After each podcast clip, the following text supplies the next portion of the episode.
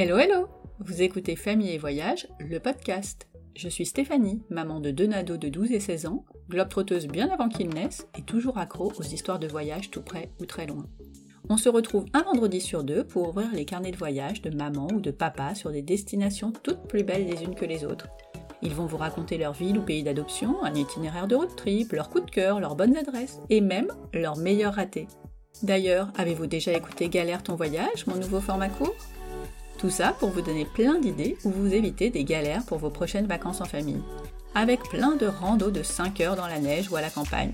Vos enfants vont adorer. Pour ne manquer aucune occasion de vous évader ou de préparer vos prochaines escapades, n'oubliez pas de vous abonner sur votre plateforme d'écoute préférée. Vous savez, Apple Podcasts, Spotify, tout ça. C'est la seule façon de rendre le podcast visible, alors je compte vraiment sur vous. Et si en plus vous me laissez un petit commentaire, bon, ce serait top. Bienvenue dans ce nouvel épisode.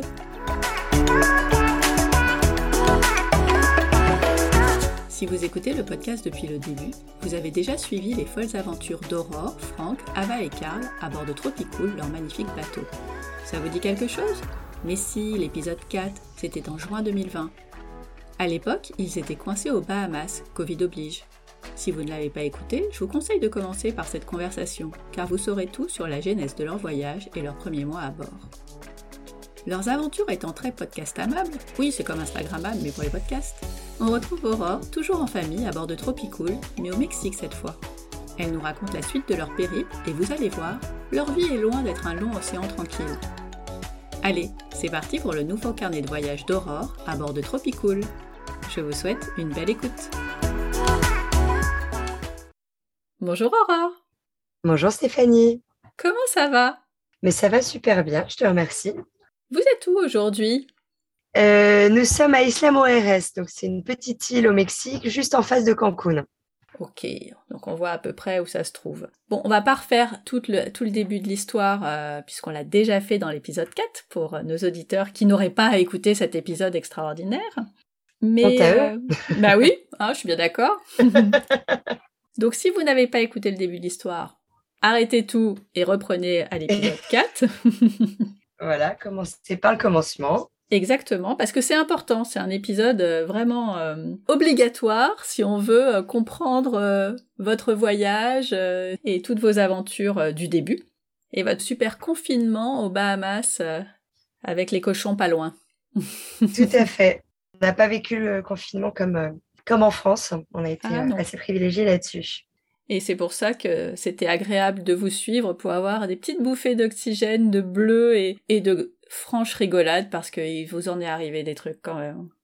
Ah, et c'est pas fini, j'en ai encore plein des nouvelles histoires. La transition n'était pas prévue, mais elle est parfaite. On peut du coup reprendre le cours de vos aventures. À quel moment tu veux qu'on reparte ? Alors, je pense que le plus simple, peut-être, ce serait de reprendre au début de la saison dernière. Alors nous, ce qu'on appelle saison, c'est un petit peu comme la rentrée des classes. Donc c'est quand on navigue dans les Caraïbes, en fait, l'été, donc en gros de début juin, fin juin à fin octobre, c'est ce qu'on appelle la période cyclonique. Donc c'est la période où il faut pas bon naviguer en fait dans les Caraïbes. Donc c'est vrai que quand on est en bateau, on essaye d'aller se cacher, d'aller se planquer. Donc soit au sud des Caraïbes, dans les Grenadines, en Colombie, au Panama, soit carrément remonter la côte est des États-Unis. Et donc l'année dernière, on avait pris le parti d'aller remonter on était monté jusqu'à New York d'ailleurs. Ouais. On était arrivé avec notre bateau devant la Statue de la Liberté. On avait passé donc tout l'été sur la côte est des États-Unis. Ensuite, j'étais rentrée un petit peu en France avec les enfants. Franck était resté avec le bateau à Newport, donc c'est à côté de Boston. Et puis, à la fin de la période cyclonique, quand on a pu redescendre vers le sud, donc c'était le 2 novembre, je me souviens très très bien, parce que le 31 octobre pour Halloween, on s'est tapé une tempête de neige et on avait des blocs de glace sur les coussins à l'avant du bateau. Sympa. Autant dire qu'on n'est pas du tout équipé pour ce genre de situation. Oh, c'est étonnant pour quelqu'un qui aime la chaleur des Caraïbes. N'est-ce pas? La chance qu'on a eue, c'est qu'on venait de finir de la maintenance dans un chantier naval, donc on était à quai et on a pu profiter de l'électricité pour brancher le chauffage. Ah ouais. Donc Karl, fidèle à lui-même, courait tout nu à l'intérieur du bateau, alors que dehors on était avec toutes nos affaires chaudes, puisque finalement on n'a pas évidemment d'anorak, de trucs de machin. Donc on multipliait les couches. Et puis donc le 2 novembre, nous sommes partis en direction d'Antigua. Ouais. Donc, on a fait une traversée directe parce que, avec les impératifs du Covid, on n'a pas pu s'arrêter aux Bermudes ou sur des îles sur le chemin parce que c'était compliqué. Donc, on a vécu clairement une traversée en enfer. C'était bien pire que notre transatlantique. Hein. Tout le monde nous dit la transatlantique et tout. Mais la transatlantique, finalement, les vents vont dans le bon sens, les vagues aussi. Donc, c'était plutôt un parcours de santé alors que là, on avançait quasiment face au vent. Fallait trouver un angle très particulier pour pouvoir utiliser nos voiles. Et les vagues venaient dans l'autre sens de travel. Donc, on se faisait secouer. On s'est fait secouer. On a la possibilité dans notre bateau d'abaisser la table de salle à manger et d'en faire un lit, en fait, de rajouter un matelas et d'en faire un grand lit. Là, on a passé 10 jours, en fait, tous les quatre allongés sur ce grand lit. On mangeait là, on jouait là, on dormait là tous les quatre. On faisait tout. Et à un moment donné, j'ai arrêté de faire à manger. Donc, en fait, on faisait des plateaux repas. C'était un bout de jambon, un bout de fromage, une pomme. C'était impossible tellement ça bougeait. Ah là là. C'était vraiment épique.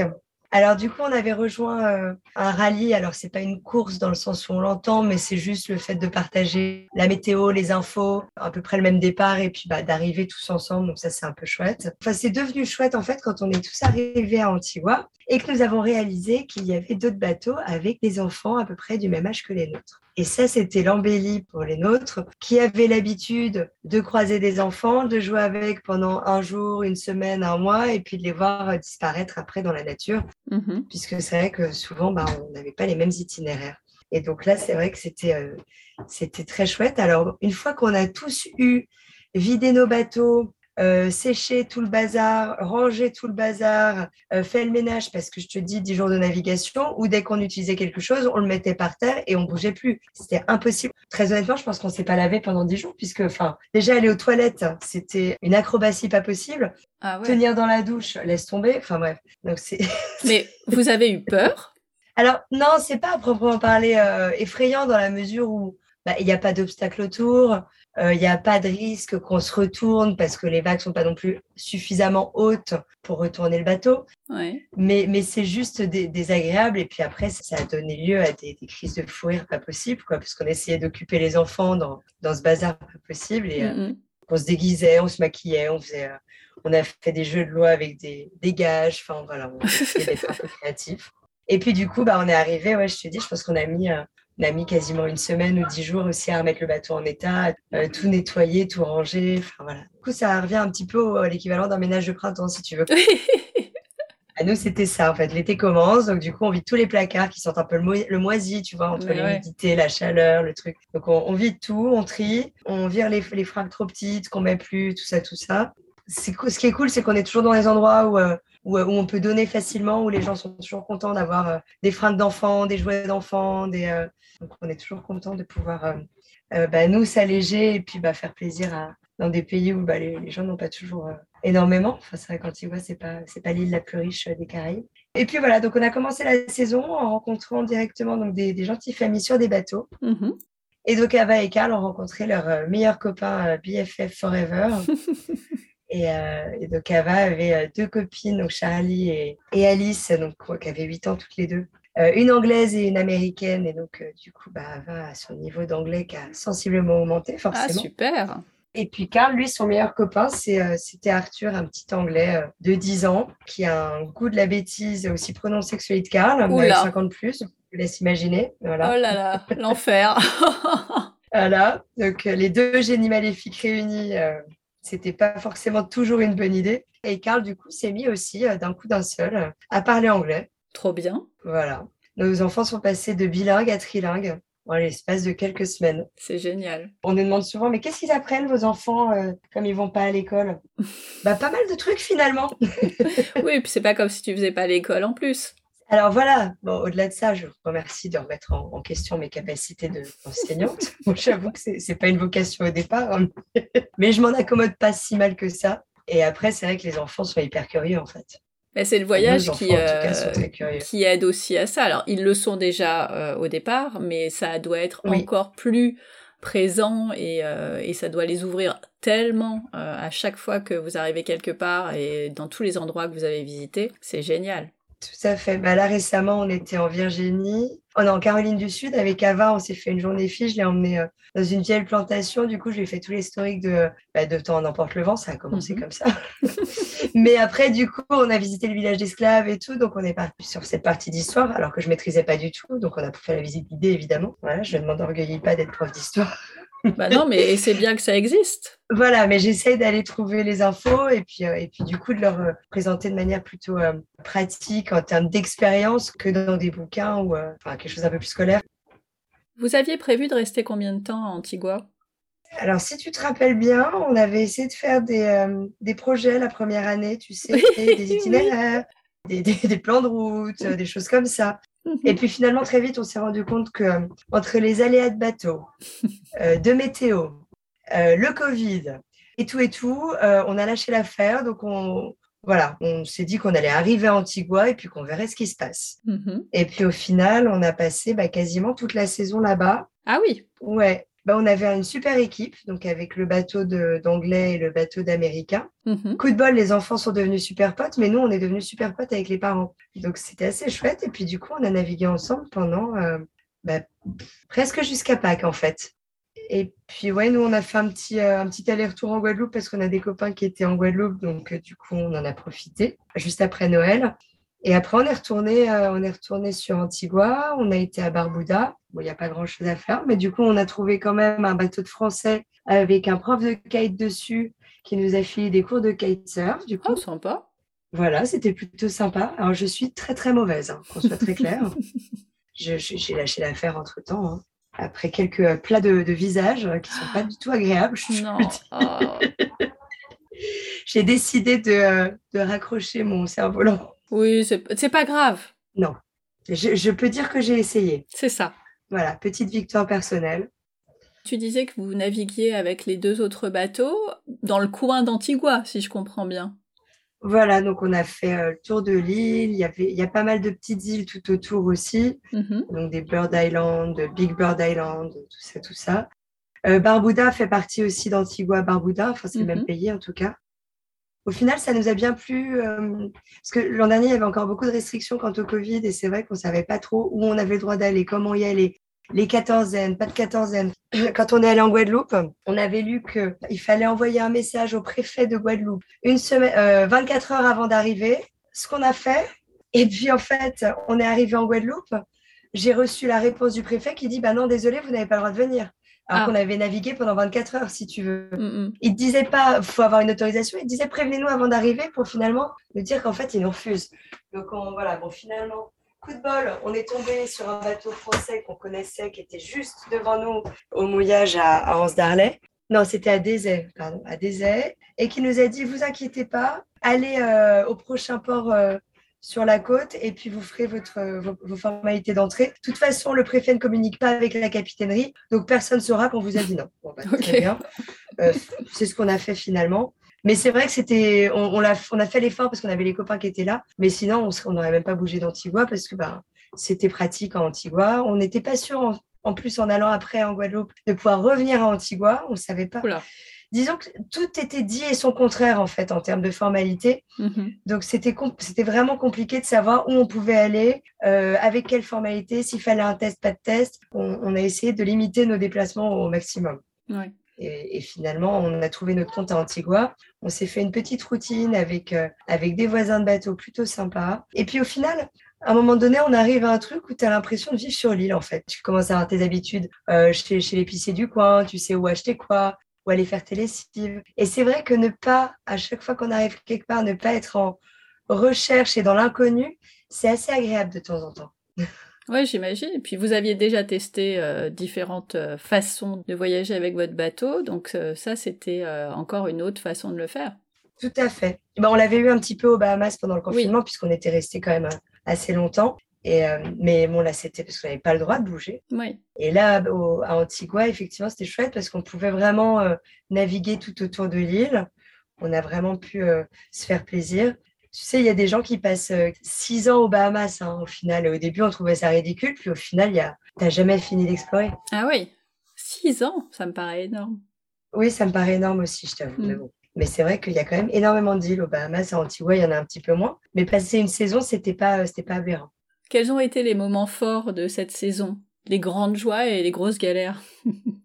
Alors, la première galère qu'on a eue, c'était quasiment tout de suite quand on est arrivé. On venait de finir le grand ménage du bateau, on n'avait pas arrêté, on était sur les rotules avec Franck, on se dit allez, on boit un coup, on célèbre le début de la saison, on s'ouvre une bouteille, on picole un peu et puis je suis à 21h, on vit avec le soleil, hein, donc il ne faut pas nous demander de nous coucher trop tard, hein, donc à 21h, on se dit on va se coucher et puis là on a notre alarme de mouillage, donc c'est une alarme en fait qui se déclenche quand on sort du périmètre autour de l'ancre, où on a jeté l'ancre si tu veux. Donc ce qui indique concrètement que le bateau, que l'ancre ne tient pas et que le bateau fout le camp. Aïe. Et donc du coup, on est pompette et l'ancre se déclenche.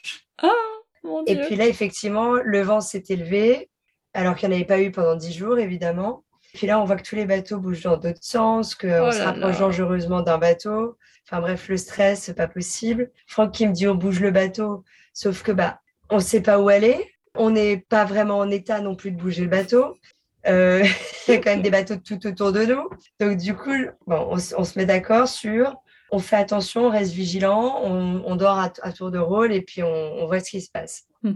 Et puis à 6h du mat, on se réveille. Il ne s'est rien passé, coup de bol. Mais on lève l'ancre et on va se mettre à l'arrière du mouillage. Sauf que on rejette l'ancre. L'ancre n'accroche pas de nouveau dans le sable. Et on se retrouve de nouveau en train de glisser vers un autre bateau. Aïe. Et puis là, on veut remonter l'ancre. Et là, ce qu'on appelle le guindeau, donc c'est le moteur qui relève l'ancre et de manière électrique se pète, se bloque. Et là, impossible de remonter l'ancre. Donc, Franck me dit... Mon mec est ingénieur, hein, rappelons-le. Donc, mon mec me dit, je sors les manuels et puis je vais regarder, il doit y avoir un bouton de secours. Bah oui, yes. T'as raison, on est en train de rentrer dans le bateau d'à côté, sors tes manuels, tiens, c'est le moment. Alors, feuilletons un petit peu du bouquin. Et donc, je lui dis, non, Franck, il n'y a pas 36 solutions, il faut remonter l'ancre à la main. Alors, effectivement, hein, c'est une chaîne qui est super lourde, plus une ancre au bout qui fait 40 kilos. Donc, il faut y aller. Hein. Ouais. Et puis, donc l'autre qui commence à feuilleter son manuel. Donc, du coup, je commence à remonter la chaîne et à la main, donc évidemment avec mon petit gabarit. Donc, du coup, Franck s'est un peu senti mal, donc il est venu à la rescousse. Finalement, on a remonté l'ancre à la main. Et puis, on a appelé la marina qui était juste en face et qui nous ont dit, pas de souci, mettez-vous au ponton. Et puis, du coup, ça nous a laissé le temps de faire réparer ce truc. Alors, pour la petite anecdote... C'était la télécommande qui avait pris l'eau parce qu'elle n'était pas waterproof. C'est malin sur un bateau, dis donc. Mais oui, et puis c'est fou que ce soit jamais arrivé avant. Ah bah si, t'inquiète. Bon, quand on est allé sur la page de propriétaire, donc de la marque de notre bateau, c'est apparemment quelque chose qui arrive régulièrement. Ils ne se sont pas dit qu'un jour, il fallait la rendre waterproof. Oh, écoute, franchement, je pense qu'on pourra faire un épisode entier sur le bon sens des architectes de bateaux. Ah oui. C'est aberration sur aberration, honnêtement. Ok. Bon, donc ça commençait bien. Ça a été le début de saison assez chouette. Après, il y a eu 2 trucs qui étaient vraiment cool. C'est qu'on avait fait, on a fait Thanksgiving tous ensemble sur la plage. Ah, trop bien. Ça, c'était chouette. Donc, où chacun ramenait quelque chose. Alors, on vivait normalement à Antigua. Hein. C'était assez détendu. Comme le pays était fermé de manière assez drastique depuis des mois, c'est vrai qu'ils étaient assez détendus avec les gens qui étaient sur place. Nous, quand on est arrivés, on était arrivés après 10 jours de traversée. Donc, du coup, effectivement, ils considéraient qu'on avait plongé notre quatorzaine. Du coup, quand on a fait Thanksgiving, on voyait tous les jours des gens sur la plage. Les restos étaient ouverts, les bars étaient ouverts. Donc, on ne s'est pas vraiment posé de questions. Jusqu'à ce que la police arrive à 17h, je crois. Et puis, ils nous disent, non, mais en fait, vous avez le droit d'être sur la plage, mais vous n'avez pas le droit de manger sur la plage. Ah, bon. Donc, c'est un peu comme la France en ce moment où quand t'es debout, tu peux choper le Covid. Quand t'es assis, tu le chopes pas. Voilà. C'est évident. Quand t'es ensemble et que tu picoles sur la plage, ça marche. Par contre, dès que tu ingères de la nourriture, a priori, tu deviens contagieux. Ouais. Mais bon, donc du coup, on a remballé notre nourriture et puis on a continué notre petite fête. Et après, on a eu Noël. Alors, nos copains, justement, du bateau anglais avaient une institutrice à bord ouais. Pour s'occuper justement de l'école, parce que la maman, à un moment donné, galérait un peu avec le programme. Et donc, du coup, elle s'est dit que prendre une instite pendant 6 mois, ce serait un gros soulagement. Et donc, du coup, Jessie, l'instite, avait organisé un petit spectacle de Noël avec tous les enfants de bateau. Mm-hmm. Et la maman anglaise a réussi à nous trouver un âne sur l'île. Et donc, elle est arrivée dans une espèce de crèche humaine avec son âne derrière elle. Et donc, on a eu un vrai spectacle de Noël pour Noël sur la plage avec tous les enfants qui avaient des jolis chants et notre âne au milieu des enfants. Comment elle a fait pour dénicher un âne sur l'île et surtout qu'on lui prête ? C'était d'un drôle parce qu'elle arrivait et elle avait les larmes aux yeux. Elle me dit, écoute, je l'ai trouvé, mais franchement, il est maltraité, j'ai presque envie de l'adopter. Donc évidemment, on s'est imaginé avec son âne sur son bateau. Tu te doutes ? Ah bah oui. Enfin, bref, donc finalement, bon, l'âne est restée à Antigua. Et apparemment, il y a un refuge pour âne justement maltraité à Antigua. Donc ça ne doit pas être le premier qui est maltraité. Mmh. Donc j'espère qu'il va mieux. Oui. Voilà. Donc là, vous avez passé les fêtes de fin d'année. Il vous reste encore quelques mois avant de partir. Qu'est-ce qu'il y a de bien à Antigua ? Il y a des très jolies plages. Mm-hmm. Il y a des super fonds de snorkeling. Ouais. Si tu es un peu doué, tu peux super bien pêcher la langouste. Ah, c'est important. Ça, c'est cool. Après, c'est une île, donc effectivement, en termes de visite, il y a quelques vestiges de colonies anglaises, mm-hmm. parce que ça faisait partie du Commonwealth. Je pense que d'ailleurs, il y a toujours un espèce de protectorat anglais. Donc, il y a effectivement des vieux forts, des vieux canons qui se baladent un petit peu, des poudrières. Donc, il y a un petit peu d'histoire quand même à visiter. Est-ce qu'il y a des randos à faire ? Il y a quelques randos à faire. Rien de très compliqué qu'on a fait facilement avec les enfants. C'est très bien. Non, c'est chouette. Et après, Barbuda, il n'y a vraiment rien à faire. C'est du sable rose à Barbuda, il me semble. Effectivement, ouais. J'ai un souvenir de ça. Ouais, sur l'une des plages, je crois que c'est Princesse Diana Beach, je crois qu'elle s'appelle. En fait, le problème de Barbuda, c'est qu'ils ont été vraiment ravagés par l'ouragan, je ne sais plus comment, Irma, je crois que c'était Irma. Et du coup, la presque ville qui existait vaguement, qui avait, je sais pas, presque 3000 habitants, si tu veux, est retombée à 1000 habitants parce que toutes les baraques ont été dévastées. Aïe. Les gens sont partis, en fait. Oui, forcément. Faire venir les produits par hélico, parce qu'il n'y a même pas de grosse marina, ça coûte une blinde et c'est très compliqué. Donc, c'est plus facile, effectivement, de se relocaliser ailleurs que de remettre en état ce qui existe. Donc, nous, on a passé effectivement, je pense, un mois. On était venus pour une semaine. On a passé quasiment un mois à Barbuda. Donc, là encore... l'approvisionnement est important, donc on avait les frigos, les congèles et tout très plein. On s'était fait un rituel en fait où toutes les fins de journée, donc la journée en gros c'était pêche, snorkeling, kitesurfing et tout. Et vers 5h, on avait tous rendez-vous, tous les bateaux, à chaque fois c'était une dizaine de bateaux, hein, donc tous les jours t'en as qui partent et t'en as qui arrivent. Et du coup, tous les jours vers 17h, rendez-vous sur la plage, gros feu de camp, puis grillade, apéro, tout ça. Et on a découvert un truc qui est super chouette. C'est un truc allemand qui s'appelle Stockbrot en allemand. En fait, tu prends un bâton et puis tu mets de la pâte à pain ou de la pâte à pizza autour et tu le fais cuire dans le barbecue, dans le feu. Tu peux mettre une saucisse dedans et tout. Et en fait, les enfants se sont pris de passion pour ça. Donc, c'est devenu notre petit rituel. C'est trop chouette. Ouais, c'était chouette. C'est vrai que les enfants, là, ils ont eu des bons moments. Et nous aussi. Après, quand on a quitté Barbuda, on a fait un... Ah, ben oui, ça, c'est une super histoire encore. On a quitté Barbuda, on est allé à Saint-Martin. Alors là, c'est pareil, on avait prévu de rester quelques jours à l'île Épinel. Résultat, on a passé 3 semaines, je crois. Ça nous a bien plu. On a eu une sacrée aventure dans le sud, dans le côté hollandais, avec une copine. On était sortis un soir avec mon annexe. On ne connaissait pas le coin. La mer était assez agitée. Il faisait nuit. Mmh. On voulait rejoindre une copine pour aller boire un verre et on a essayé de se rapprocher des côtes. Et en fait, on s'est retrouvés dans les rochers. Oh. On était super, super loin de la côte. On voyait les lumières, si tu veux, de la côte. Mais on n'avait pas du tout identifié le fait qu'en fait, il y avait des rochers sur, 300 mètres ou 200 mètres là où on était. Et donc, on s'est fait piéger dans les rochers. Donc, on a mis... pieds à terre dans les oursins, ce qu'on ne savait pas non plus. Ouais. Mais bon, on a essayé de sauver un peu l'annexe. L'annexe était bloquée dans les rochers. Les vagues, du coup, remplissaient l'annexe parce qu'elle passait au-dessus. En 20 minutes, l'annexe était contre la côte. On n'arrivait pas à la remettre à l'eau. Donc, on a essayé, on n'a pas réussi. La côte s'est avérée ne pas être une plage, évidemment, ça aurait été trop facile, mais un immeuble. Donc là, on s'est retrouvé à faire Spider-Man à 22h dans la nuit sur une falaise. Aïe, aïe, aïe. Donc, du coup, on avait vu un balcon allumé, donc on a grimpé. Bonjour mesdames, coucou, c'est nous. On vient d'échouer en bas de votre immeuble. Est-ce qu'on peut passer par votre appart pour essayer de retrouver la route, mais s'il vous plaît ? Si, si. Donc, on s'est dit, de toute façon, l'annexe, elle ne pouvait pas aller plus loin, je vais te dire. Hein. Donc, voilà, ça ne servait à rien. Et puis, du coup, on a marché jusqu'à la ville. Et puis, dans le feu de l'action, je me suis rendu compte en arrivant en ville que j'avais laissé mon sac à main avec mon portable et tout dans l'annexe. Voilà. Hein. Bah, oui. L'adrénaline était à son comble. Donc, voilà. Du coup, il y a un charmant jeune homme qui nous a pris en stop et qui nous a ramenés. Donc, on a ressonné chez les nanas qui nous ont laissé passer. J'ai récupéré mon sac. On a essayé encore de pousser l'annexe. Évidemment, ça n'a pas marché.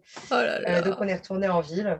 Et le lendemain, Franck est parti avec notre copain anglais, justement, et son annexe à lui pour essayer de récupérer notre annexe. Nous, enfin, ma copine Émilie et moi, on avait les pieds recouverts d'oursins, mais criblés d'oursins. Mais vous avez passé... Pardon, vous avez passé la nuit là-bas, du coup ?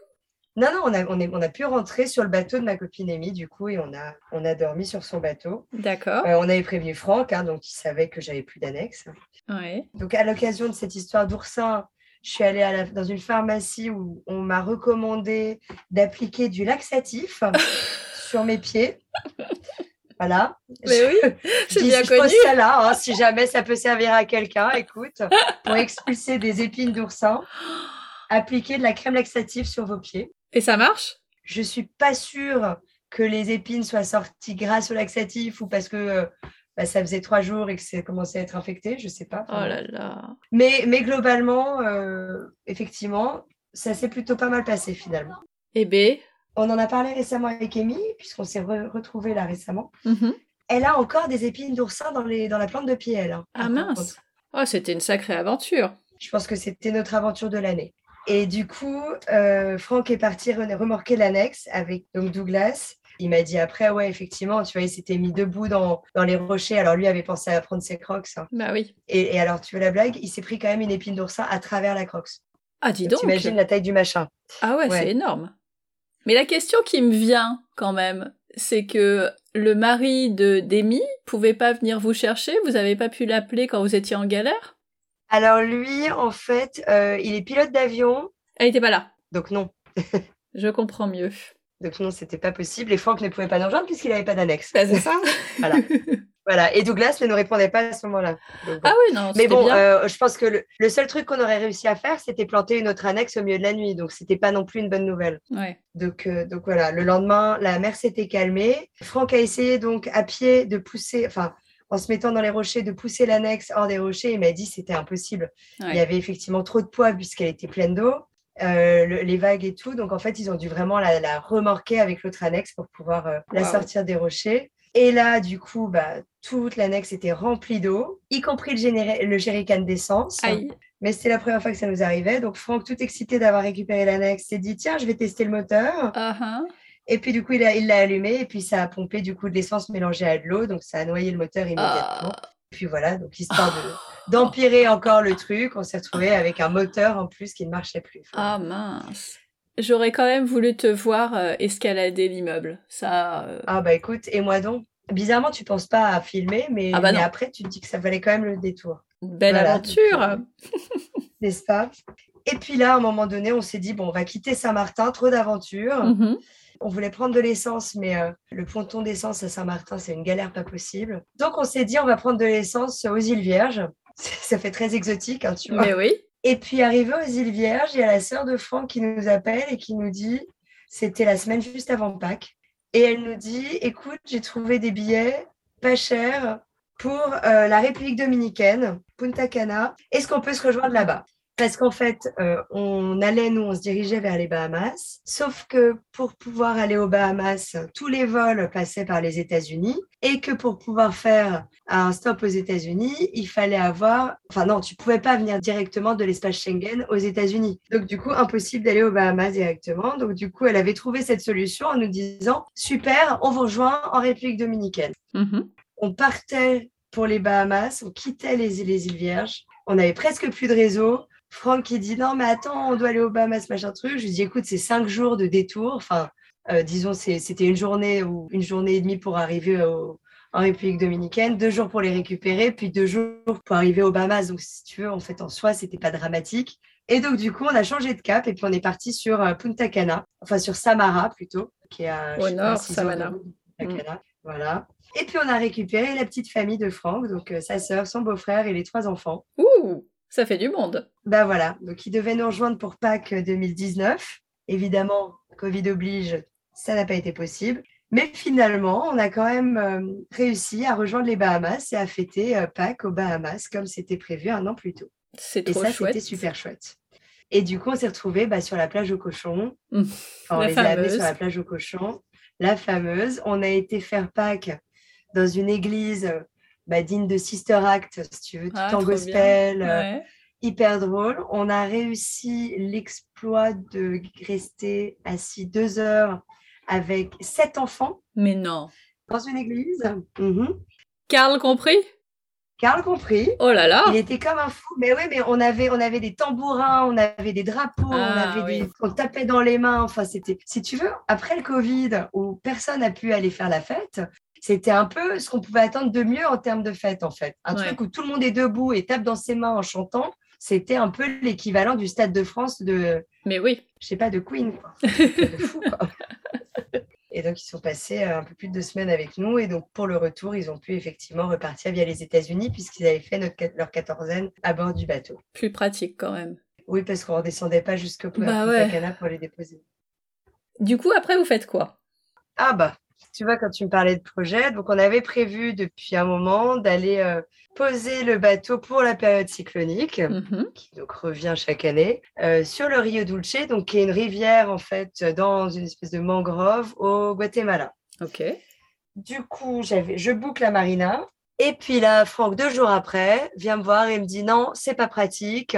Le Rio Dulce, Panama City, prendre un vol pour l'Europe parce qu'on avait prévu de rentrer. Franck n'étant pas rentré le premier été, ça faisait 2 ans qu'il n'avait pas vu sa famille, donc à part sa sœur qui nous avait rejoint. Donc du coup, il me dit non, c'est pas pratique. En fait, je pense qu'il vaut mieux qu'on monte, qu'on refasse les États-Unis et qu'on s'arrête dans la Chesapeake Bay, donc qui est la baie où il y a Washington, la Virginie, tout ça, tout ça. Mm-hmm.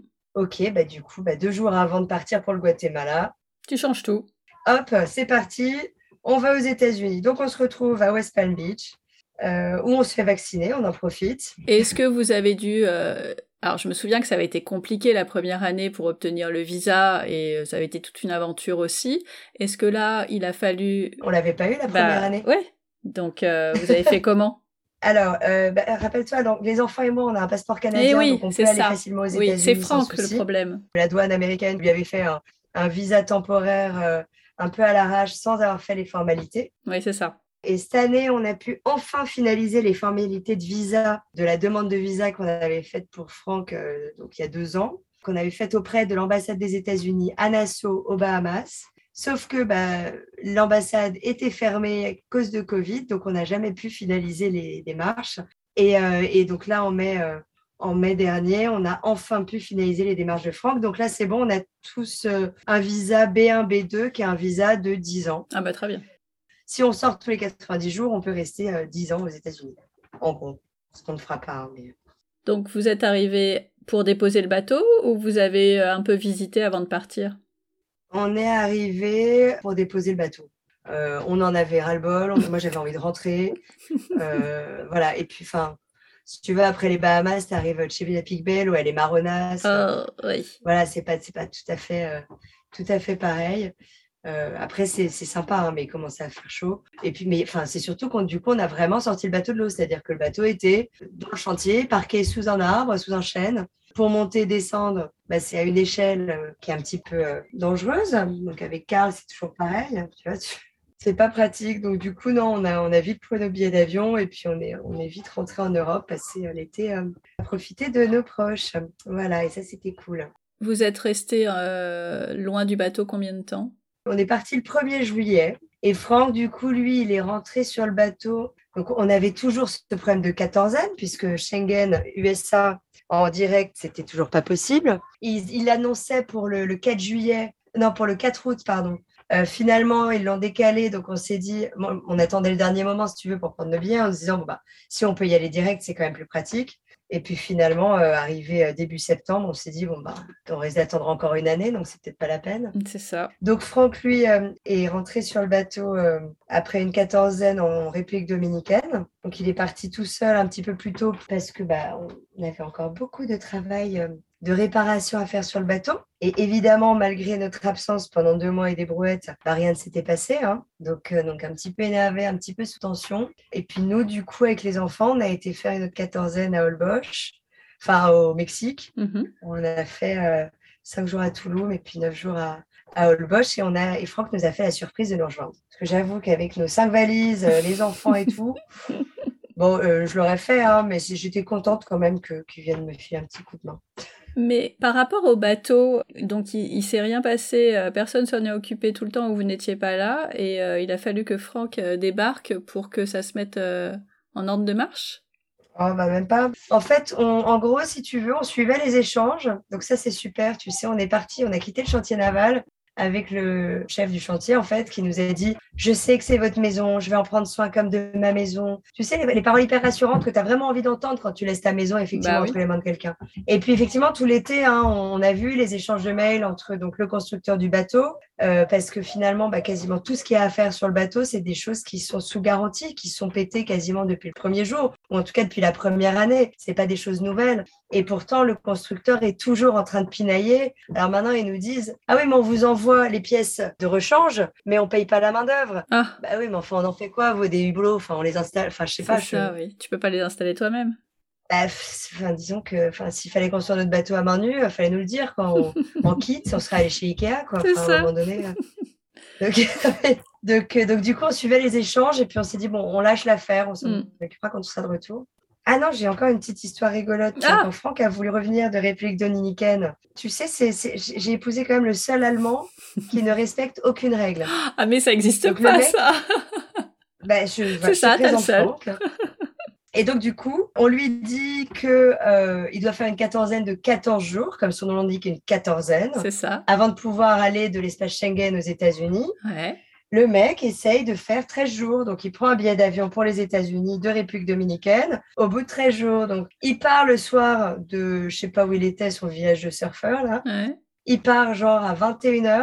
Il se tape genre 6 heures de bus pour arriver à Saint-Domingue. Il arrive à 3h du mat, je crois, à l'aéroport. Le vol partait genre à 6h, un truc comme ça. Mm-hmm. Il va pour s'enregistrer. Et évidemment, la nana du comptoir lui dit bah non. Mais monsieur, vous n'avez pas 14 jours, ça ne fait que 13 jours et demi. Genre, c'était à 12 heures près, hein, effectivement. Mais si tu veux, dans le doute, tu ne le fais pas. Bah, Franck, il essaye. Du coup, bah, il s'est fait refouler. Donc, il s'est retrouvé dans un bar, passez-moi le cliché, pour gros Allemands retraités en quête de tourisme sexuel. Hein. Sympa. Donc, avec tout ce que ça implique de jeunesse locale et charmante. Mm-hmm. Après, il est retourné à l'aéroport avec... un nouveau billet et tout. Non, je crois qu'ils ont été sympas, ils lui ont échangé son billet. Ah oui, ils ont été sympas, dis donc. Mais donc voilà, n'essayez pas de leur faire à l'envers. Les Américains comptent les heures pour une quatorzaine. Aïe, aïe, aïe. Bon, toi, tu avais fait les choses correctement. En tout cas, vous aviez prévu de rester au moins 2 semaines. Ben oui, ben moi, j'étais bien à Holbox. Hein, donc, si tu veux, moi, j'étais même prête à rester 3 semaines. Hein. Oui, ça avait l'air assez sympa.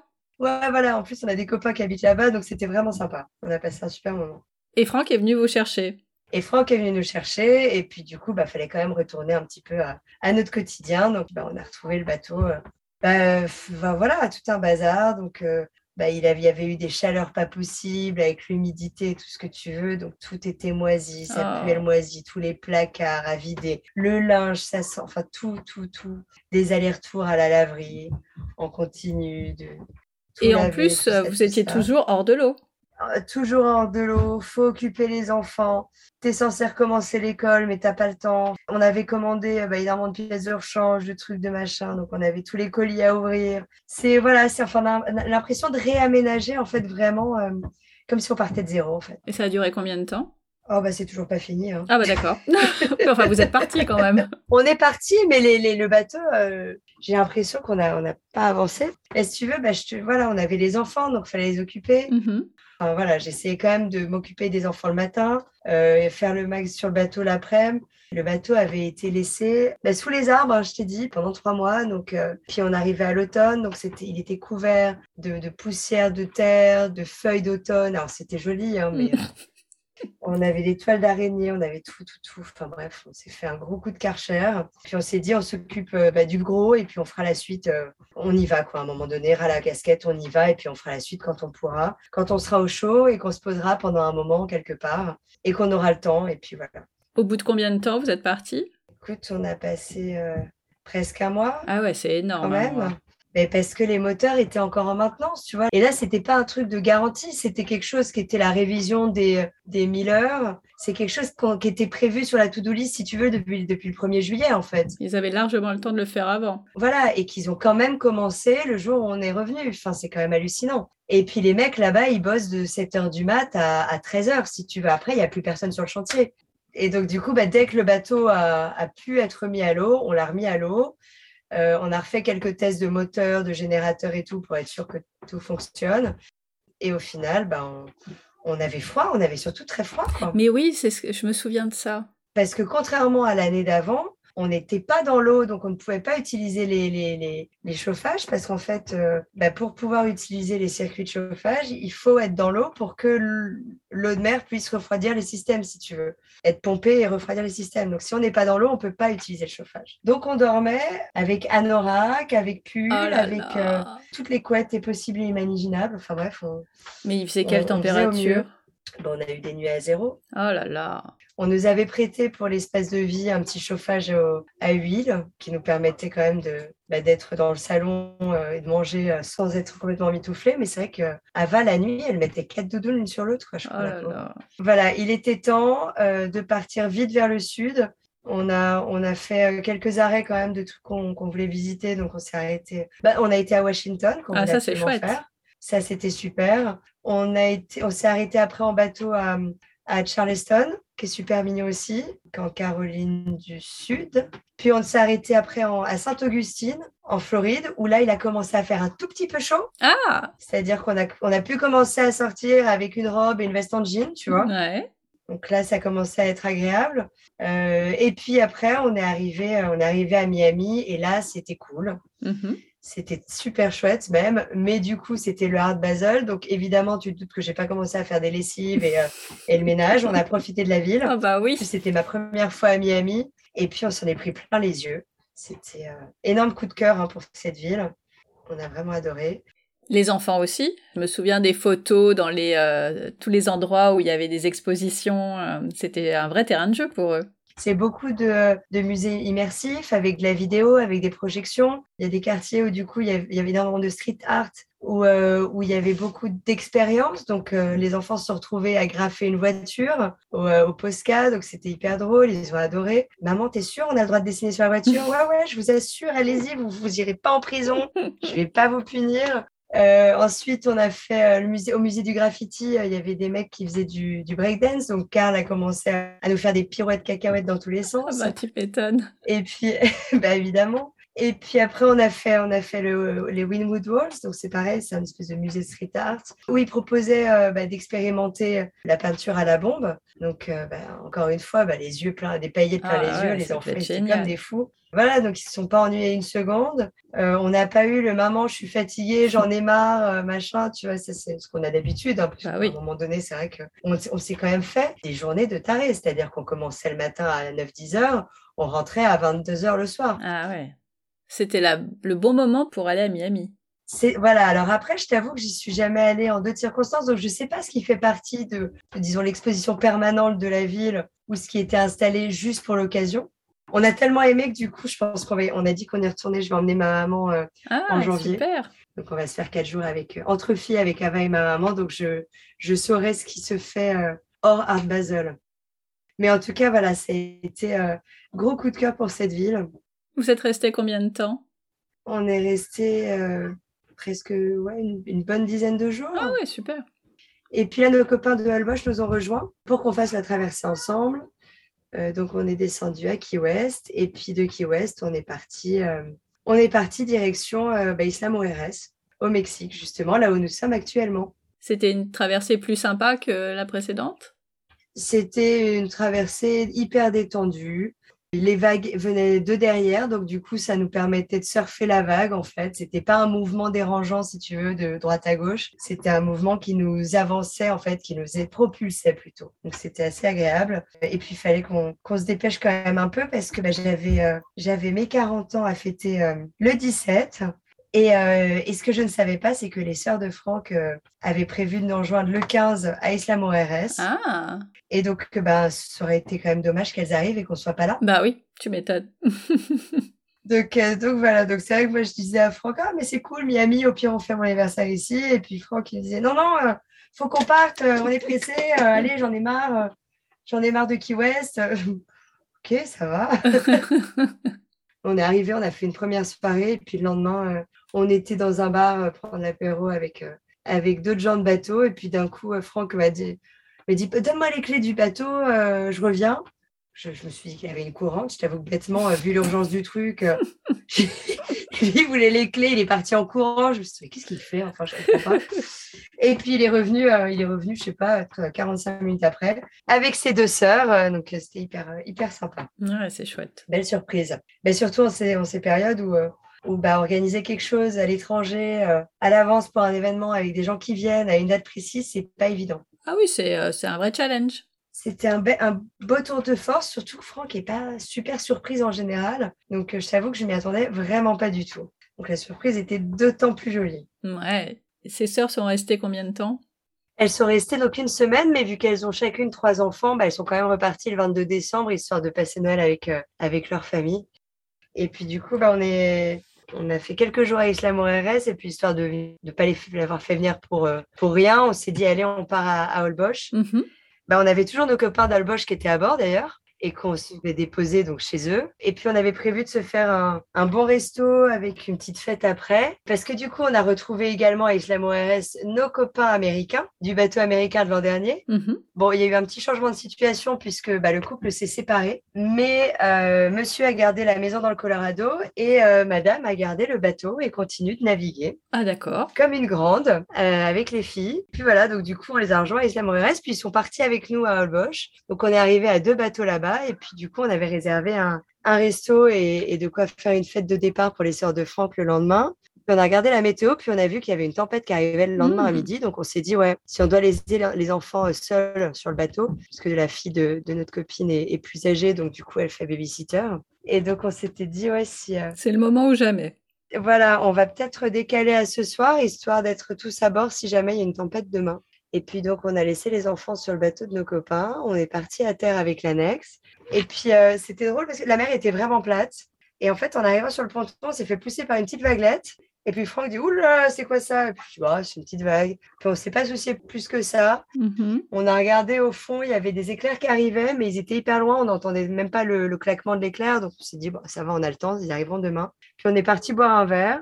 Il a commencé à pleuvoir un petit peu, mais léger. On ne s'est pas formalisé. On s'est dit, bon, on ne va pas aller danser, on va juste manger et puis on rentre après. Et puis là, il y a l'aîné de notre copine qui lui envoie un message en disant, ouais, ça commence à se couler sur le bateau, commence à avoir des vagues, ce serait cool que vous rentriez. Du coup, on s'est mis en route, puis on est sorti du resto. Il y avait une flaque, en fait, on n'avait pas capté, il y avait une flaque énorme devant le resto.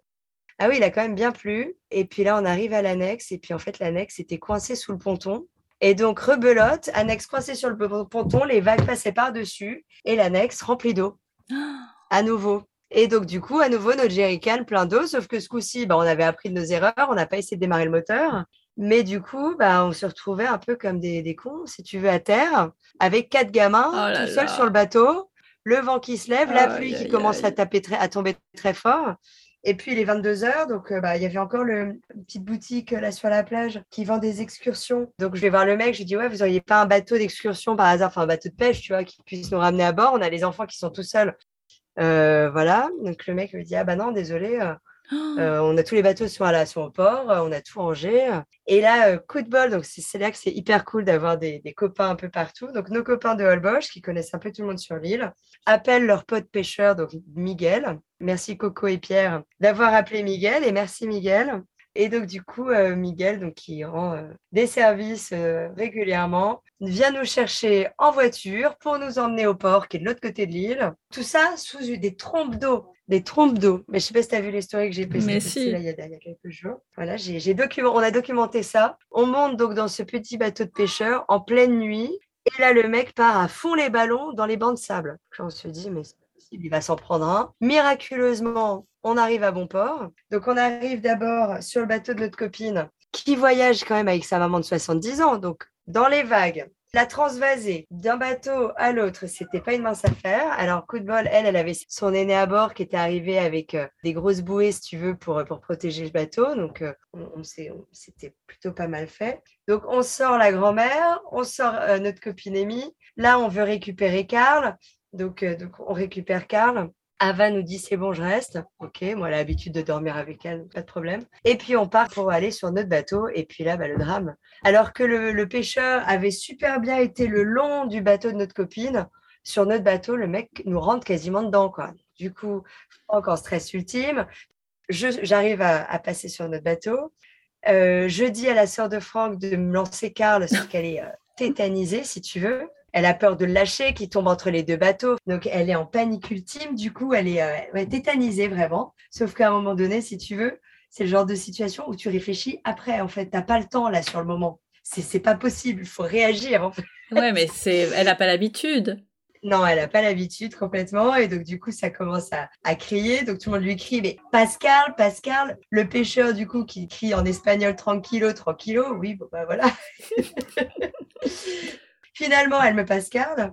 Lui, il comprend juste pas pourquoi tout le monde braille autour de lui. Oui. Lui, ça va, il a l'habitude de ce genre de situation finalement. Et puis du coup, la sœur de Franck, je lui tends la main, elle arrive à passer aussi, l'autre sœur aussi. Allez, c'est bon, tout le monde est vivant, tout le monde est sain et sauf. Franck repart avec le pêcheur pour récupérer l'annexe, parce que laisser l'annexe en pleine tempête au milieu de la nuit sur une île, on ne sait jamais. Et puis, il revient, il me passe la corde de l'annexe. Et là, au bout du rouleau, à la place de sauter dans l'annexe ou d'arriver à remonter sur le bateau, le mec, il bug, en fait, et il saute à l'eau. Oh là là, mais non, c'est la tempête. Bah oui, non, mais Franck, en plein milieu de la nuit, dans la tempête, dans les vagues. Alors après, honnêtement, effectivement, c'était moins dangereux de sauter à l'eau que d'essayer de monter du bateau de pêcheur sur notre bateau. OK. Mais sauter dans l'annexe pour après remonter sur notre bateau aurait été une solution plutôt cohérente qui évitait de faire en sorte qu'ils finissent trempés mouillés. Aïe, aïe, aïe. C'est pas grave. Mais il n'avait pas son manuel. Il n'a pas réfléchi. Et bien voilà, il n'avait pas le mode d'emploi de la tempête. C'est ça. Exactement. Exactement. Et donc, du coup, voilà, crise de rire. Donc là, il nous restait encore à mettre l'annexe sur la plateforme pour la remonter. Dans les vagues, dans la tempête, c'était encore pas une mince affaire. Mais bon. Et là, toujours, la sœur de Franck qui hurlait, qui avait peur pour son frère. Bah oui. Et puis finalement, tout le monde allait bien, tout est bien qui finit bien. Et puis du coup, on en arrive finalement. Enfin, pas la petite sœur de Franck, je pense qu'elle est encore choquée. Je suis pas sûre qu'elle revienne à bord.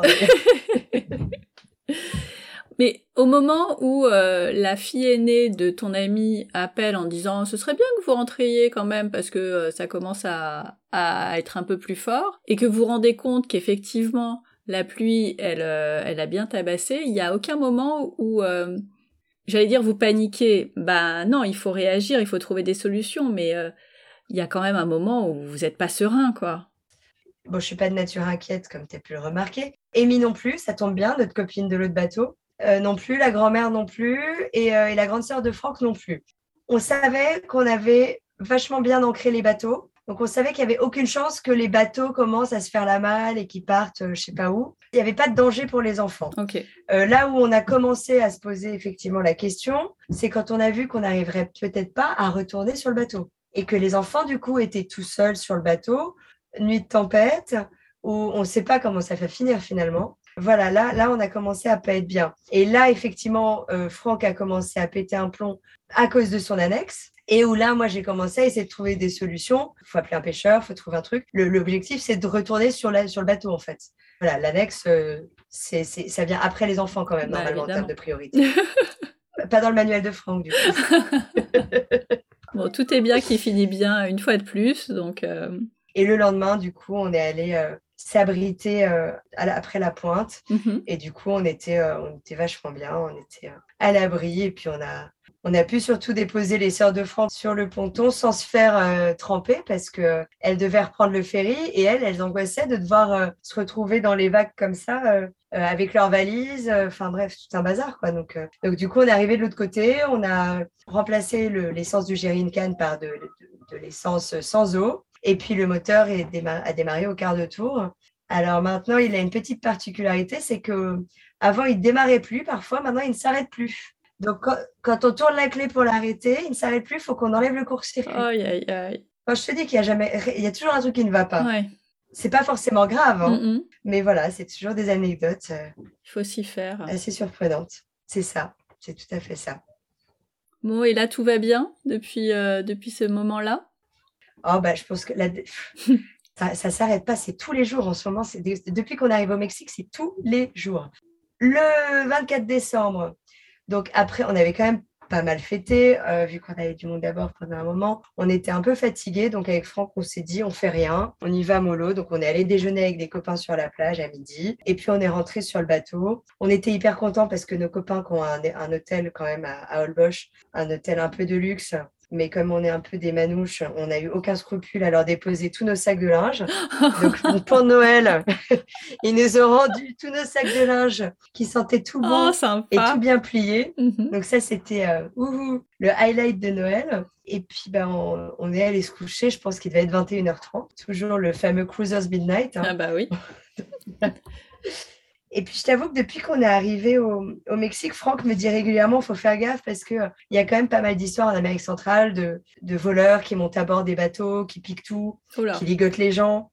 Et effectivement, c'est arrivé à une famille de Français qu'on connaît. Donc, et comme on était, si tu veux, quand on est plusieurs bateaux copains, ça va. Mais notre copine américaine était partie la veille. Et donc, on était tout seul au mouillage, à la pointe de Holbox. Et puis, Franck m'avait dit « Ouais, je suis quand même pas rassurée, machin ». Ok. Et puis là, à 4h du mat, Franck me secoue et me dit « Il y a quelqu'un à bord. » Donc, après avoir passé 2 heures à dire aux enfants « Si vous entendez du bruit là, cette nuit, ne vous réveillez pas parce que c'est le Père Noël qui vient déposer des cadeaux, si tu veux. » J'ai essayé de me faire croire que c'était le Père Noël. Sauf que Franck me dit « Non, panique totale, il y a un voleur à bord. » Et là, du coup, ok, on fait quoi? Le seul truc, si tu veux, qu'on ait à bord, c'est un spray au poivre. Je sais pas si ça peut aller loin. Hein, bon, voilà, bref. C'est toujours ça. C'est toujours ça. Et là, du coup, en fait, on voit le machin marcher au-dessus, sur le hublot, qui est pile au-dessus de notre lit, en fait, en plus. Oh là là. Et donc là, je fais, ça va, c'est un chat. Et en fait, je prends mon téléphone pour faire une vidéo. Franck monte et sort pour voir ce que c'est. C'était un raton laveur, s'il te plaît. Là. Le machin truc, à 4h du mat, se retrouve tout seul sur la plage de Holbox. Il se dit, tiens, il y a un bateau à 500 mètres. Si je nageais pour aller à bord de TropiCool. Non mais franchement, qu'est-ce qui passe dans la tête de ce truc-là, à ce moment-là, tout seul, de se dire, tiens, j'y vais. Je comprends pas, je sais pas. Franchement, mais c'est quand même complètement aberrant. Oui, c'est bizarre, enfin, oui, on est d'accord. Complètement hallucinant. Donc, nous voilà pas, Franck et moi, à 4h30 du mat, en culotte, pas réveillés pour dessous, armés d'un balai pour Franck et d'une rame, d'une pagaie pour moi, en train d'essayer de foutre le machin, là. Ça n'a pas dû être simple. Lui était aussi en panique que nous. Ah bah oui. Donc, à chaque fois que tu s'approches de lui, il sortait les dents, il faisait... Donc, du coup, moi, je n'osais plus l'approcher. Enfin, bref. On essayait de le prendre en fait en sandwich, parce qu'on se retrouvait à courir autour du bateau. Enfin, c'était béni, là encore. Il aurait fallu filmer le truc, hein, oui. C'était pas possible. Jusqu'au moment où on le prend effectivement en sandwich et Franck arrive d'un coup de balai à le foutre à l'eau. On est sauvés, c'est bon. Évidemment, ça dure pas 4 secondes 30 que le machin est déjà à bord. Oh là là. Donc, on pensait qu'il était monté en grimpant le long de l'ancre, en fait, devant. Et en fait, non, pas du tout. Ils montaient par l'arrière, tranquille, hein, parce qu'en fait, je crois qu'ils ont les espèces de pattes autocollantes un peu. Et donc, du coup, il grimpe hyper bien. Non, mais tu rigoles, au Mexique, il y a des invasions entières de ce qu'ils appellent des mapaches et ils montent par les étages parce qu'en fait, ils arrivent à grimper le long des cocotiers. Ah oui, en fait, on n'aime pas les ratons laveurs. C'est des nuisibles ici hein, parce qu'ils se baladent en famille. Et donc, du coup, si tu veux, j'étais morte de fatigue. Je dis à Franck, tu sais quoi, on s'en occupe demain. Donc, on a rentré la poubelle. On a rentré, j'avais du poisson séché qui séchait là sur la... On a rentré la bouffe et la poubelle et puis on l'a enfermé dehors. Et Dans plein jour, je me sentais plus sereine à m'attaquer à un raton laveur. Mais oui. Au petit matin, il était toujours là. On était soulagés de voir qu'il n'avait pas ramené toute sa famille quand même. Parce que bon... Et donc, on recommence notre petit cirque. Donc, l'un d'un côté qui essaye de le pousser avec un balai, l'autre qui arrive avec la rame pour essayer de le foutre à l'eau. Et le sketch, quoi, le sketch jusqu'au moment où bah, on y arrive. Et puis là, du coup, en fait, commence un nouveau sketch de 40 minutes où le machin essaye de renager vers nous et de remonter à l'arrière. Donc, en fait, notre mission, c'était à chaque fois de le renvoyer assez loin du bateau pour qu'il n'arrive pas à remonter sur le bateau. Oh là là! 40 minutes, je te jure, ça a duré 40 minutes. Et en plus, il était à contre-courant. Il nageait à contre-courant. Il voulait vraiment revenir, quoi. Ah ben, il voulait vraiment vivre avec nous. Mais jusqu'à ce qu'ils disent, bon, ben, je crois qu'ils ne veulent vraiment pas de nous. Et donc là, on l'a vu s'éloigner avec ses petites pattes, nager. Et puis, on a eu peur parce qu'effectivement, il se dirigeait vers l'Atlantique. Hein. Et au dernier moment, il a un peu tourné. Et puis, il est arrivé sain et sauf sur la plage de Holbox. Et honnêtement, c'est persistant, ce machin, quoi. Ça, ah oui, il avait de la suite dans les idées. Il ne pas l'affaire, quoi. Et Ava et Karl, pendant ce temps-là, ils voulaient l'adopter. Ah bah oui, tu penses. Ils voulaient l'adopter, c'est tout. Et voilà. Un animal de compagnie, un petit raton laveur à bord, dis donc. Trop sympa. Après, on m'a dit, oui, mais c'est hyper facile à dresser. Apparemment, c'est super sympa. Mm-hmm. Oui, bon, c'est peut-être pas nécessaire. Non. Non, c'est bon. Et on a 2 enfants, c'est suffisant. Oui, c'est suffisant. Je pense qu'on est bon. On avait prévu de repartir sur Isla Mujeres. Ah bah, dès qu'on l'a vu arriver sur la plage, on a immédiatement remonté l'ancre. On a pris nos clics et nos claques, comme on dit, et on est reparti. Et donc, ça a été le running gag pendant toute la traversée, évidemment, avec Frank pour revenir à Isla Mujeres. Ah, il nous suit, il nage derrière nous. Et j'ai oublié un truc hyper sympa comme histoire. Parce que là, on parle de nuisibles. Mm-hmm. Donc, coup de bol, le raton laveur n'a pas fait de dégâts. Quand on a quitté la Virginie et qu'on est arrivé au large et qu'on a voulu sortir notre grand voile, donc on a ouvert ce qu'on appelle le lazy bag, donc qui est le gros sac dans lequel on plie la grand voile en bas du mât. Et puis là, Franck a sorti les cordes en fait pour régler la grand voile. Et elles étaient bouffées, mais jusqu'à la corde, pour le coup, c'est le cas de le dire. Un écureuil avait fait son petit nid dans notre sac. Mais non. Et s'était amusé à grignoter notre grand voile et toutes les cordes qui vont avec. Oh. Donc, ça veut dire que du coup, depuis fin octobre qu'on est reparti, depuis début novembre qu'on est reparti, mm-hmm. on ne peut pas utiliser notre grand voile de peur de l'abîmer encore plus. Et on cherche du coup un endroit, donc on va le faire ici, je pense, où on peut se poser pendant un moment parce qu'il faut sortir la grand voile, la démonter complètement et puis l'amener chez quelqu'un qui puisse nous la réparer. Donc, c'est tout un bazar. Merci l'écureuil. Donc voilà, donc on a eu l'écureuil et le raton laveur déjà depuis le début de la saison. Ouais, c'est pas mal. C'est pas mal. Et on a croisé une famille qui s'était tapé un opossum à bord. Eh ben. J'en ai jamais vu de ma vie, je sais même pas à quoi ça ressemble. Heureusement que vous voyez des dauphins de temps en temps pour vous réconcilier avec les animaux. Mais je t'avoue que tant qu'à ouvrir l'Arche de Noé, je préférerais embarquer des dauphins et des tortues plutôt que des ratons laveurs et des écureuils. C'est sûr. Mais bon. Et alors là, on a des nouveaux animaux à bord depuis quelques jours, mais on s'est rendu compte qu'ils habitaient avec nous que depuis hier soir. Mmh.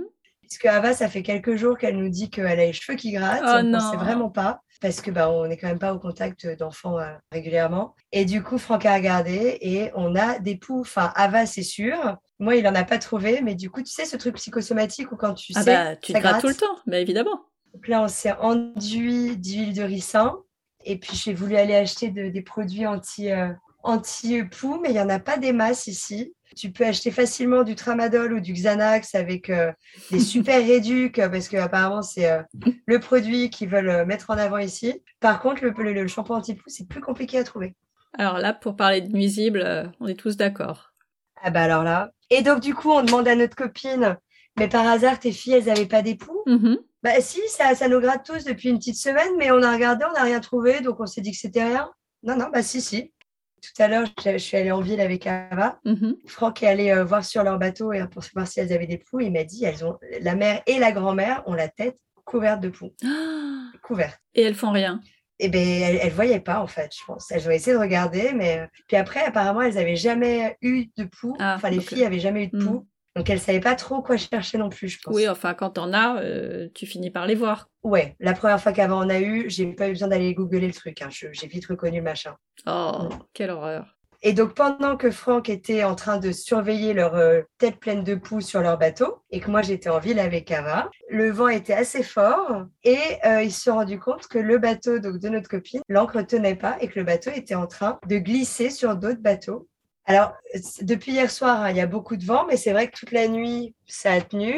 Ce matin, on a vu 2 bateaux qui se déplaçaient parce que leur ancre n'avait pas tenu. Franck, du coup, en vérifiant les poux, a pu lui filer un coup de main pour rejeter l'ancre. Et pendant qu'il faisait ça, quelle surprise, il regarde vers notre bateau qui, du coup, était tout seul. Hein, notre bateau, il n'y avait personne dessus.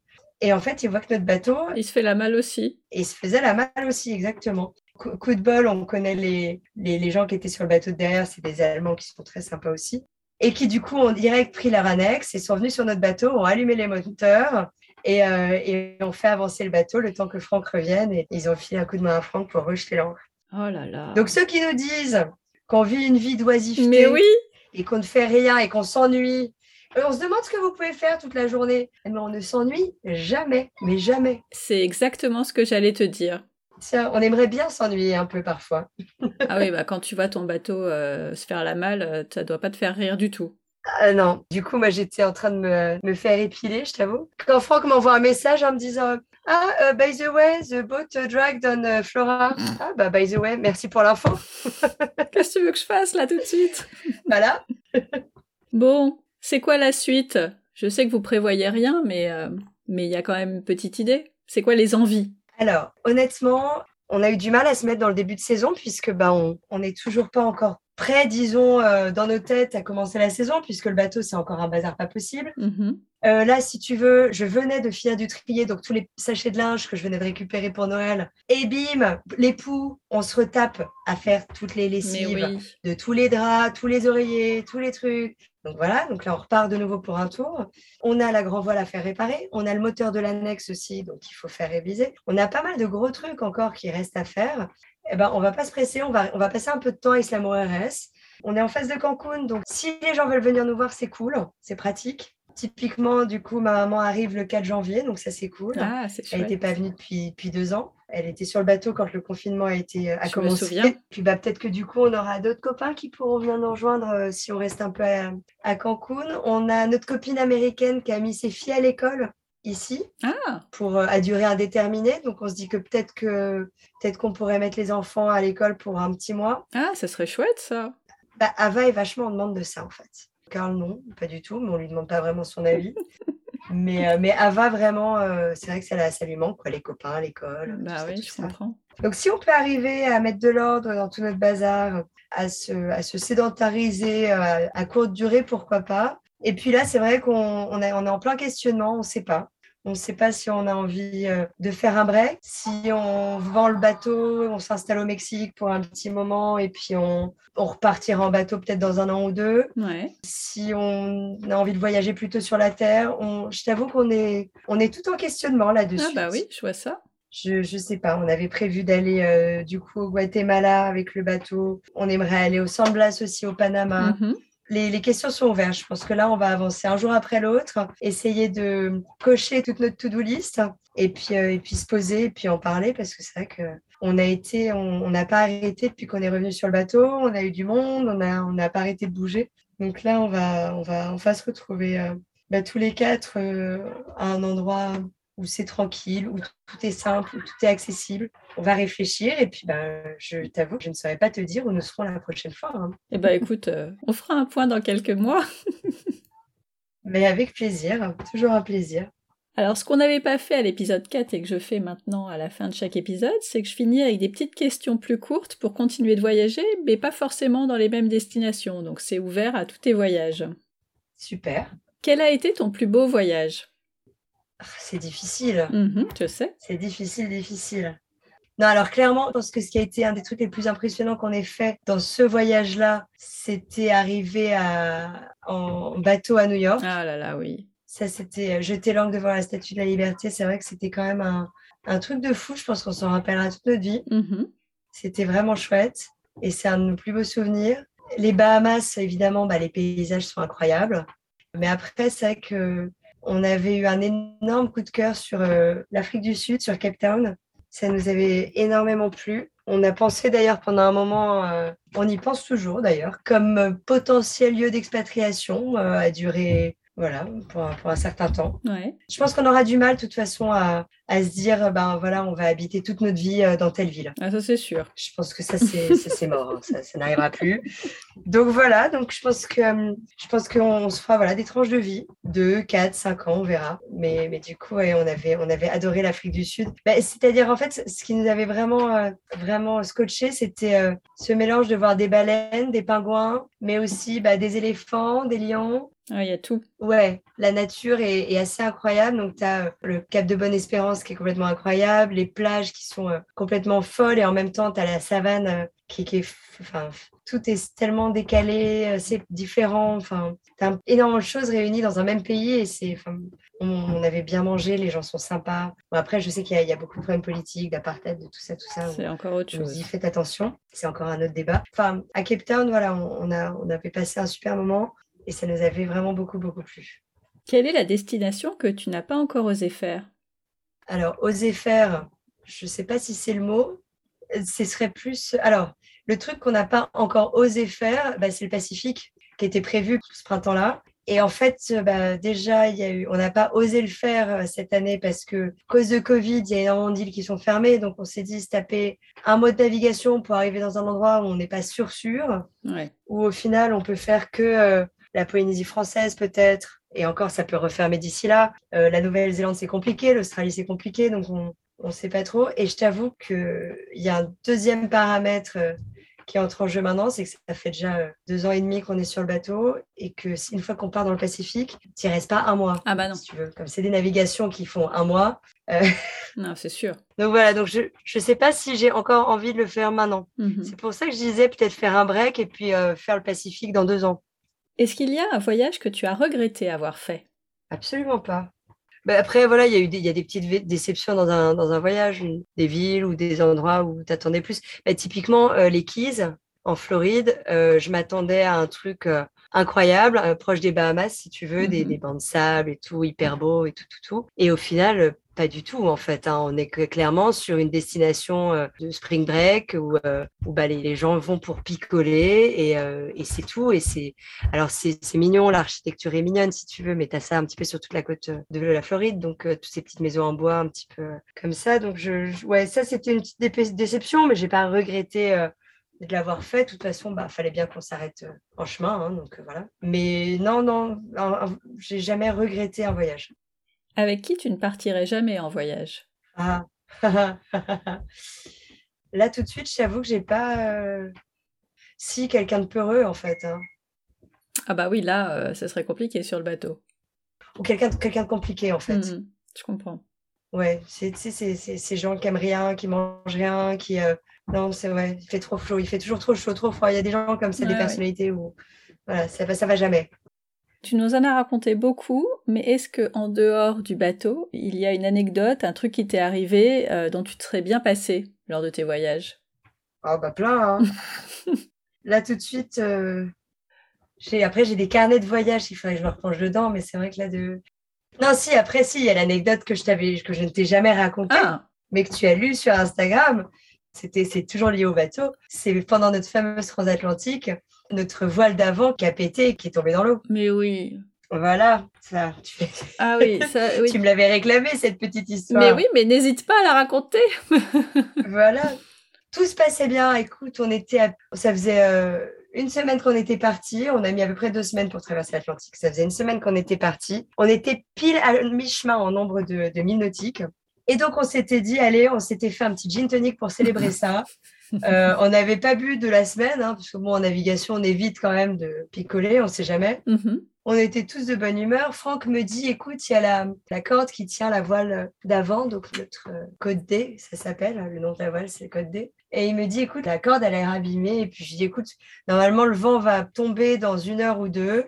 On va la descendre, on la rangera, puis on vérifiera après. Évidemment, je pense que 40 minutes après, bim, la corde pète. Donc, c'est la corde, en fait, qui tient le haut de la voile en haut du mât. Et donc, elle pète et la voile s'en va et va s'enfoncer dans l'eau à l'avant du bateau. Du coup, on se met à l'avant, sauf que notre bateau est hyper haut à l'avant. Et puis à l'époque, on avait des enfants qui étaient tout petits. Donc, on avait un filet, en fait, tout autour, si tu veux, du bateau. Donc, on ne pouvait pas se pencher à l'avant pour récupérer le truc. Donc, du coup, toute une galère. On essaye de remonter, sauf que la voile était gorgée d'eau. Ça pèse une tonne, mais ce bazar. Et donc, en fait, qu'est-ce qu'on fait ? Je dis à Franck, bah, faut mettre l'annexe à l'eau. Franck me dit, bah non, t'es folle, tu vas mourir, c'est complètement consciente. Alors, Franck, en cas de stress, a tendance à perdre un peu le sens pratique et à dramatiser un peu le truc. Alors que moi, j'ai tendance à, du coup, annihiler le côté danger et essayer de trouver une solution. Donc, il faudrait un petit mix de nous deux, en fait, pour avoir quelqu'un de cohérent et de responsable. Donc, voilà. Mais du coup, un équilibre des deux, ça, on y arrive quand même. Et donc, du coup, je mets l'annexe à l'eau. Évidemment, je ne fais pas comme d'habitude. C'est-à-dire, normalement, quand on a le temps, on accroche l'annexe avec une corde au bateau, le temps de démarrer le moteur pour être sûr que ça démarre. Évidemment, je ne fais pas ça. Je démarre l'annexe, elle démarre, évidemment, mais elle s'arrête alors que je suis à côté du bateau. Je dis, c'est pas possible, t'imagines, je tombe en panne au milieu de l'Atlantique. Non, mais laisse tomber, un bazar pas possible. Coup de bol, elle redémarre. Je me mets à l'avant du bateau et puis du coup, j'accroche l'annexe à l'avant du bateau et je commence à remonter vraiment centimètre par centimètre la voile, à la vider et à la rentrer dans l'annexe, ce qui permet du coup d'avoir suffisamment de voile du coup hors de l'eau pour la passer après. On avait à l'époque une jeune fille au pair, Alice, qui était à bord, donc qui récupérait l'annexe, la voile vidée de l'eau, pour la mettre, elle, sur le bateau et puis la bloquer sur les côtés parce que t'imagines, c'est une voile qui fait 100 mètres carrés quasiment. Ah oui. Donc, si t'as le moindre vent qui monte dedans, t'es pas avec, en fait. Ah bah oui, c'est clair. Donc du coup, alors, on essaie de bloquer le truc. Là, les vagues se lèvent. Évidemment, on a toujours une sorte de vague qui se lève à un moment donné. L'annexe qui se retrouve du coup à l'avant, sous le trampoline. Donc moi du coup à jouer, en fait, si tu veux, à devoir anticiper les mouvements pour me baisser au bon moment, histoire de ne pas me faire assommer quand même. Mm-hmm. Franck qui en panique ultime, qui est persuadé que je vais mourir dans la seconde, évidemment. Mais bon, on y arrive tout doucement. Évidemment, ça arrive au coucher du soleil, donc la nuit tombe. Aïe, aïe, aïe. Il commence à faire nuit. Mais là, Franck a un petit côté Jackie que je remercierai toute ma vie, puisqu'il avait pris l'option lumière bleue sous le bateau. Donc, pour la première fois de notre vie, on s'est dit, bah, enfin, ça a une utilité. Mm-hmm. Et puis, du coup, effectivement, donc lumière bleue sous le bateau, ça nous permettait de voir où était la voile, de la remonter. Et puis, bah, quand elle a été intégralement remontée, on a décroché, du coup, l'attache qui était encore à l'avant. Et puis, on a pu, on l'a stockée, en fait, sous la table du carré derrière. Et puis, bah, elle nous a encombrés pendant tout le reste de la traversée. Mais bon, on ne pouvait pas la dérouler, on ne pouvait pas la plier, on ne pouvait rien faire. Et elle ne vous a pas manqué en navigation ? Non, alors après, évidemment, c'est une voile confort parce qu'elle est hyper agréable quand c'est un certain angle de vent, notamment vent arrière, ce qui est le cas quand tu traverses l'Atlantique. Mais bon, on était déjà content de ne pas l'avoir perdue parce que ça a quand même un certain coût, cette petite histoire. Franck était prêt, clairement, pour pas que j'aille risquer ma vie. Il me disait, mais on la lâche, en fait. Mm-hmm. Je disais, bah non, en fait, on va pas se racheter une voile alors qu'on peut peut-être la récupérer. Ouais. Et de toute façon, je vais te dire un truc, récupérer la voile, c'est très bien. Sauf qu'en fait, vu que la corde en haut du mât avait pété, il aurait fallu monter en haut du mât en pleine traversée de l'Atlantique pour repasser une corde pour pouvoir réaccrocher la voile. Donc, je vais te dire, c'était sans moi. Hein. Personne à bord du bateau, clairement, ne serait monté en haut du mât pour accrocher ce truc. On préférait clairement y aller sans voile du tout. Bah hein. Ouais, bien sûr. Rappelle-nous combien de mètres ça fait ? 26 mètres. Ah oui, bien sûr. Oui. Voilà. Même pas en rêve. Donc... Voilà. Ce moment, ça dure combien de temps en fait ? Parce que quand tu le racontes, on a du mal à imaginer combien de temps ça peut durer. Écoute, ça a commencé au coucher du soleil. Je pense que ça a commencé vers 18h. Je pense qu'on en a eu jusqu'à 22h. Ah ouais, c'est long quand même. Hein. C'est très très long. C'est très très long, ouais. Et toi, à aucun moment, tu t'es dit là, ça craint un peu, j'aurais pas dû faire ça ? Non, alors moi, j'ai tendance à chasser en fait le danger en rigolant, en tournant en dérision le truc. Et voilà, alors, ça peut être un rire nerveux, mais voilà. Mm-hmm. Par contre, je me souviens très, très bien, quand la voile eut été bloquée sous la table, de m'être assise et là, d'avoir eu toute l'adrénaline qui redescendait et de mettre... je crois que je me suis enfilée deux bières cul-sec suite à ça. Ça doit redescendre un peu, la pression. Et du coup, on était avec Alice, la jeune fille au pair qui était avec nous. Et toutes les deux, ouais, on riait nerveusement et on essayait justement de trouver le côté positif. Bon, c'est cool, on l'a fait, on y a réussi et tout. Et Franck, lui, était vraiment pas bien et ça lui a pris un peu plus de temps à redescendre et à trouver le côté rigolo dans cette situation cocasse. Oui, après coup, ça va, mais tout de suite après, non. Voilà, ouais, pas tout de suite. Il faut attendre un petit peu plus pour en rigoler avec Franck. Mais ça, typiquement, j'aurais pu m'abstenir d'avoir cet événement-là, tu vois. Je comprends. Quelle destination aimerais-tu découvrir sur le podcast ? La Nouvelle-Zélande. Alors, c'est peut-être passé, je ne sais pas. Je t'avoue que non, j'aimerais bien. Je n'ai pas souvenir, je ne crois pas. Hein, tu vois, voilà. La Nouvelle-Zélande, donc, je recommence, je le dis avec affirmation. J'aimerais bien le découvrir en vrai, en bateau. Bah oui.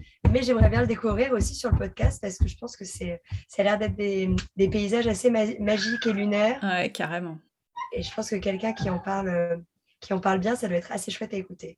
Oui, et du coup, je ferai un appel à conversation avec cette destination. Trop chouette, j'espère qu'on aura du monde qui nous répondra. Je partagerai ton appel à destination avec plaisir. Ça marche. Dernière question, si les gens veulent te suivre et surtout suivre les aventures folles de la Tropicool Family, où est-ce qu'ils peuvent te trouver ? Et donc du coup, alors malheureusement, j'ai toujours pas fait de blog. Mais oui, je voulais poser cette question. Écoute, je t'assure, j'ai commencé, j'ai écrit des articles, j'ai sélectionné des photos et tout, et je me laisse facilement déborder, je t'avoue, par le quotidien. Ben oui. Voilà, mais bon, mais je continue et j'essaye d'être un petit peu plus assidue, en tout cas sur Instagram. Et ça, je le fais pas trop mal et je le fais régulièrement. Et du coup, nous sommes toujours The Tropicool Family sur Instagram et j'essaye autant que faire se peut quand on a de la connexion et le temps, parce que comme tu peux constater, nous sommes très souvent débordés par des choses qui vous paraissent complètement improbables dans votre quotidien mais oui. à terre, mais voilà, vous n'arrêtez pas. Mais on partage quand même régulièrement nos aventures. Oui, et ça, c'est chouette. Avec plaisir. Apparemment, ça plaît pas mal. Et merci de nous suivre pour ceux qui nous suivent déjà. Merci beaucoup, Aurore, pour ce nouveau carnet de bord avec la Tropicool Family. Mais merci, Stéphanie. C'est toujours un grand plaisir de papoter avec toi. Donc, une fois de plus, on avait dit quoi, 1 heure ? On a fait 3 ? Écoute, 2. On n'est pas à 3. Mais bon, on a fait déjà 1 heure hier. Non, ouais, c'est vrai. Non, parce que j'avais dit midi, puis finalement, on a commencé à 13h. Je me disais, mais c'est pas possible, on a fait 3 heures. Donc, on a tenu ce qu'on s'était dit, on a fait que 2 heures, c'est parfait. Exactement. Je suis fière de nous. Ouais, moi aussi. Bon, parfait. Merci beaucoup, Aurore, et à bientôt. Merci beaucoup, à bientôt, avec plaisir. Merci d'être resté à l'écoute jusqu'au bout. Vous n'avez pas tout noté ? Pas de panique, toutes les informations sont dans les notes de l'épisode sur le blog famille-et-voyage.com/podcast. Vous avez des questions ? Vous voulez ouvrir vos carnets de voyage sur le podcast ? Eh ben on se retrouve sur Instagram, à famille-voyage_blog. Underscore, vous savez, c'est le tiré du bas. Pour développer le podcast, il n'y a pas 36 solutions. J'ai vraiment besoin de vous. N'hésitez pas à partager, à vous abonner sur Apple Podcast ou votre plateforme d'écoute préférée et à laisser un commentaire. Ça ne prend que quelques secondes, mais ça change tout. Alors je compte sur vous. On se retrouve dans 2 semaines pour un prochain épisode. D'ici là, prenez soin de vous, inspirez-vous et créez-vous de chouettes souvenirs en famille.